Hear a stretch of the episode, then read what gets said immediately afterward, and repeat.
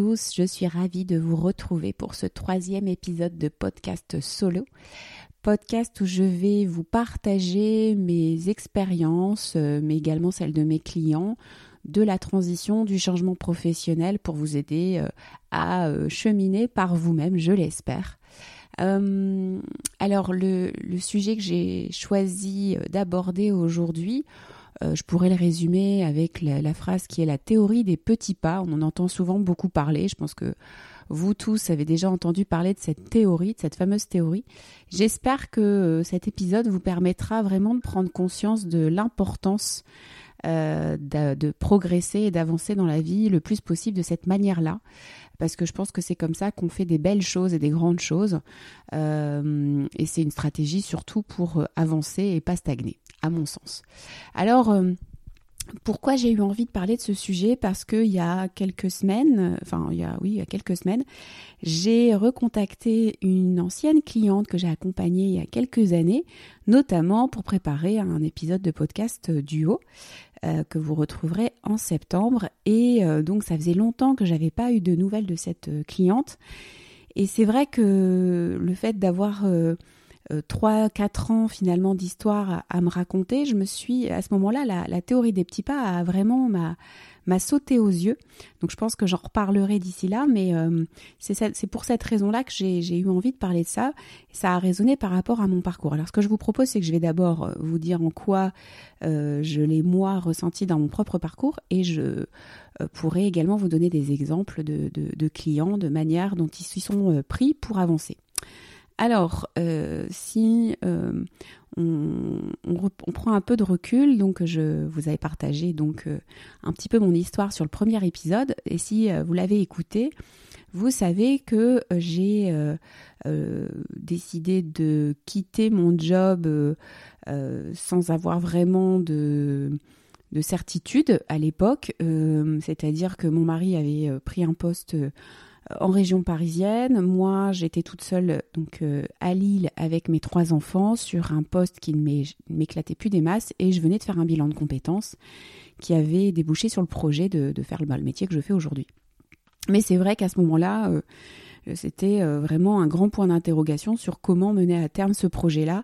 Et pour être honnête, durant le bilan de compétences, il y avait une grande partie de moi qui doutait de cette capacité que je pourrais avoir à y aller, à oser.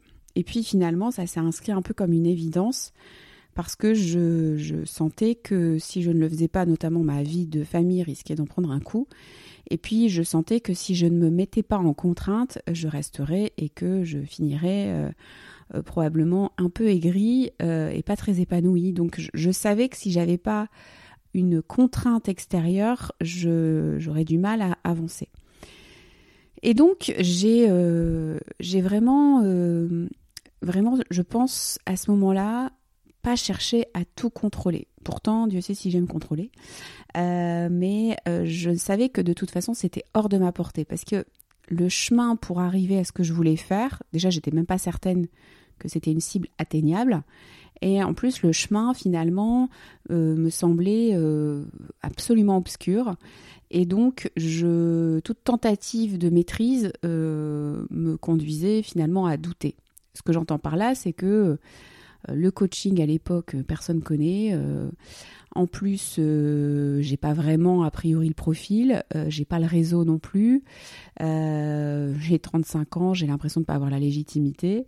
Il n'y a pas de formation dans la région. Bref, c'est pas gagné au départ. Et donc, je me m'installer en libéral, je vois pas comment. En termes de salaire, il fallait quand même que j'assure pour ma famille. Enfin bref, donc en fait, finalement, si je rationalisais les choses, il y avait beaucoup plus de bonnes raisons de ne pas y aller que d'y aller. Mais en fait, je me suis dit, il y a une partie de moi qui s'est dit, entre guillemets, euh, quoi. On verra bien, step by step. Vraiment, théorie des petits pas. C'est-à-dire, qu'est-ce que je peux faire là, concrètement, à court terme? Ce que je pouvais faire concrètement à court terme, et j'étais en sécurité, on va dire, au moins deux ans avec le chômage, c'était de donner ma démission et de voir poursuivre une formation. Et je m'étais dit, euh, on verra étape par étape.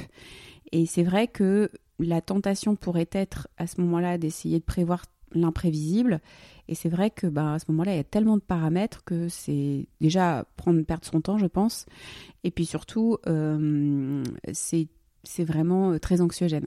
Donc en fait, j'ai commencé par bah, donner ma démission, ensuite par chercher les écoles, ensuite par euh, tenter euh, de rentrer dans les écoles, ensuite je suis rentrée dans les écoles, après j'ai fait la formation, après j'ai tenté de m'installer à mon compte, et après j'ai adapté, enfin voilà.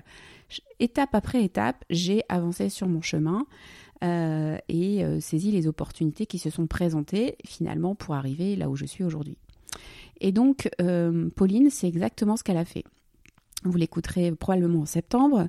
Pauline, elle est euh, dans un univers qui n'a rien à voir avec l'univers dans lequel elle est aujourd'hui, même si euh, quand on connaît Pauline, on comprend très bien le lien qu'il peut y avoir entre les deux univers en question et surtout la vocation euh, qu'elle avait, qui est une vocation plutôt environnementale et qui est passée d'un univers d'ingénieur à ébéniste.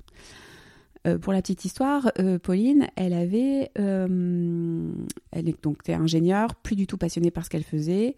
elle avait déjà fait une tentative de, sortie de son entreprise qui avait échoué puisqu'on lui avait refusé une rupture conventionnelle. Note pour plus tard, ceux qui m'écoutent et qui travaillent en RH, je, suis vraiment intéressée par vos témoignages pour comprendre pourquoi vous ne refusez les, les ruptures conventionnelles. Ça m'intéresse vraiment. Mais ça, je pense que je ferai un épisode spécifique dessus. Et, euh, et, donc, elle fait une, première tentative qui échoue de ce fait-là. Euh, à l'époque, elle voulait créer une, épicerie vrac dans son village. Ça échoue et c'est là que je la rencontre. Donc là, on fait le bilan et le bilan débouche sur un projet entrepreneurial euh, qui consiste à travailler, à recycler des meubles anciens et à hum, euh, utiliser aussi des, matériaux, euh, du vieux bois, etc. pour créer des meubles. Donc vraiment euh, un projet visant à recycler. Et elle, donc elle, a ce projet-là en tête, mais c'est vrai que à ce moment-là, elle a quand même le backup de ma boîte a refusé de signer la rupture conventionnelle. Bon, ébéniste, c'est quand même pas tout à fait ce qu'elle sait faire à ce moment-là, même si c'est quelqu'un qui aime les activités manuelles, on s'en doute. Euh, on peut imaginer que si elle réfléchit, elle se dit mais voilà, pour être ébéniste, il faut avoir du matériel, pour être à son compte, il faut avoir un atelier. Euh, enfin voilà, les étapes à franchir sont quand même assez importantes. Et pour autant, elle y va. C'est-à-dire que en fait, elle fait vraiment, euh, elle, applique vraiment la théorie des petits pas. C'est-à-dire que à court terme, qu'est-ce qui est à ma portée finalement? Et à sa portée, dans un premier temps, c'était bah, de se former. Et c'est vrai que pour le coup, en France, on est quand même plutôt bien aidé là-dessus. Euh, elle est accompagnée à ce moment-là par, euh, je pense, le fonds Gessif à l'époque, puisque Transition Pro n'existait pas encore. Le fonds Gessif qui finance sa formation et en partie son salaire durant sa formation. Elle intègre les compagnons du devoir. Et puis, euh, par la suite, euh, bah, elle, se, elle, à ce moment-là, ça tombe bien, c'est le Covid entre guillemets, et sa boîte qui était contre la rupture conventionnelle, même si au départ elle dit non, finalement elle accepte et donc elle parvient à euh, quitter l'entreprise. Ensuite, ben, elle, intègre un parcours d'accompagnement à la création d'entreprise. Grâce à ça, elle elle décroche aussi des financements, euh, elle trouve son atelier, elle achète son matériel et elle se lance.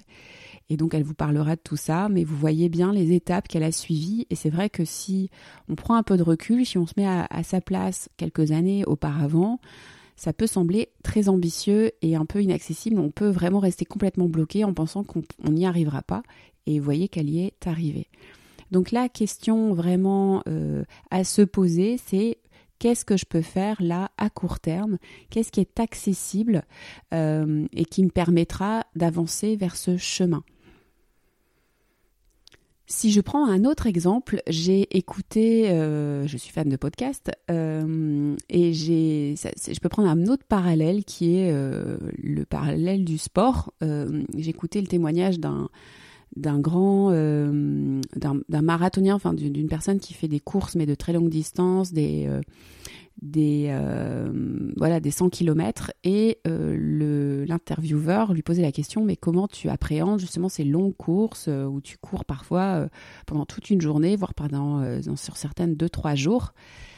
Et il lui a répondu tout simplement bah, en fait je ne fais pas un 100 ou un 120 km je fais en fait, il coupe sa course en plusieurs étapes. C'est-à-dire que euh, il se dit d'abord c'est un 10 km par exemple, ou alors il se focus sur euh, la première boucle du parcours, si c'est une boucle, sur le prochain ravitaillement, et en fait ça, ça permet au cerveau de se motiver. Mais c'est vrai que si on se dit bon bah là je suis parti pour 150 bornes, c'est peu probable que j'y arrive. Bon, d'autant plus moi avec aujourd'hui le SMI c'est déjà bien suffisant. Donc finalement euh, dans plusieurs disciplines, on va observer finalement cette, euh, cette théorie des petits pas qui va consister à morceler les étapes. Ça ne veut pas dire que, en fait, je pense que j'ai moi, j'ai toujours personnellement eu en tête mon projet, le projet de ce que je fais aujourd'hui. Je pense que Pauline, pareil. Donc on rêve grand, mais on, on morcelle le, le chemin en petites étapes, sachant qu'en fait, en plus, la vie est truffée de bonnes surprise, parfois de mauvaise aussi. Euh, ça fait partie du jeu, mais parfois derrière une mauvaise surprise, il y a une très bonne surprise, quelque chose de positif qui nous attend. Et c'est vrai que si vous regardez euh, probablement dans le rétroviseur, vous allez aussi retrouver ça dans votre parcours. Et donc pour entreprendre un nouveau projet, c'est à peu près la même chose. Il va s'agir de, découper votre projet en plusieurs étapes qui sont accessibles et que votre cerveau va pouvoir appréhender et donc être motivé à les réaliser. Voilà, j'espère que cet épisode vous aura éclairé sur cette fameuse théorie des petits pas. Si vous avez des questions, n'hésitez pas. Et surtout, si vous souhaitez que j'aborde un sujet en particulier lors d'un prochain épisode, posez-moi toutes vos questions, j'en serai ravie. Et bien sûr, je ne le répéterai jamais assez, abonnez-vous, likez, partagez, euh, et euh, j'espère vous retrouver bientôt. Avec C'est en vous, révélez-vous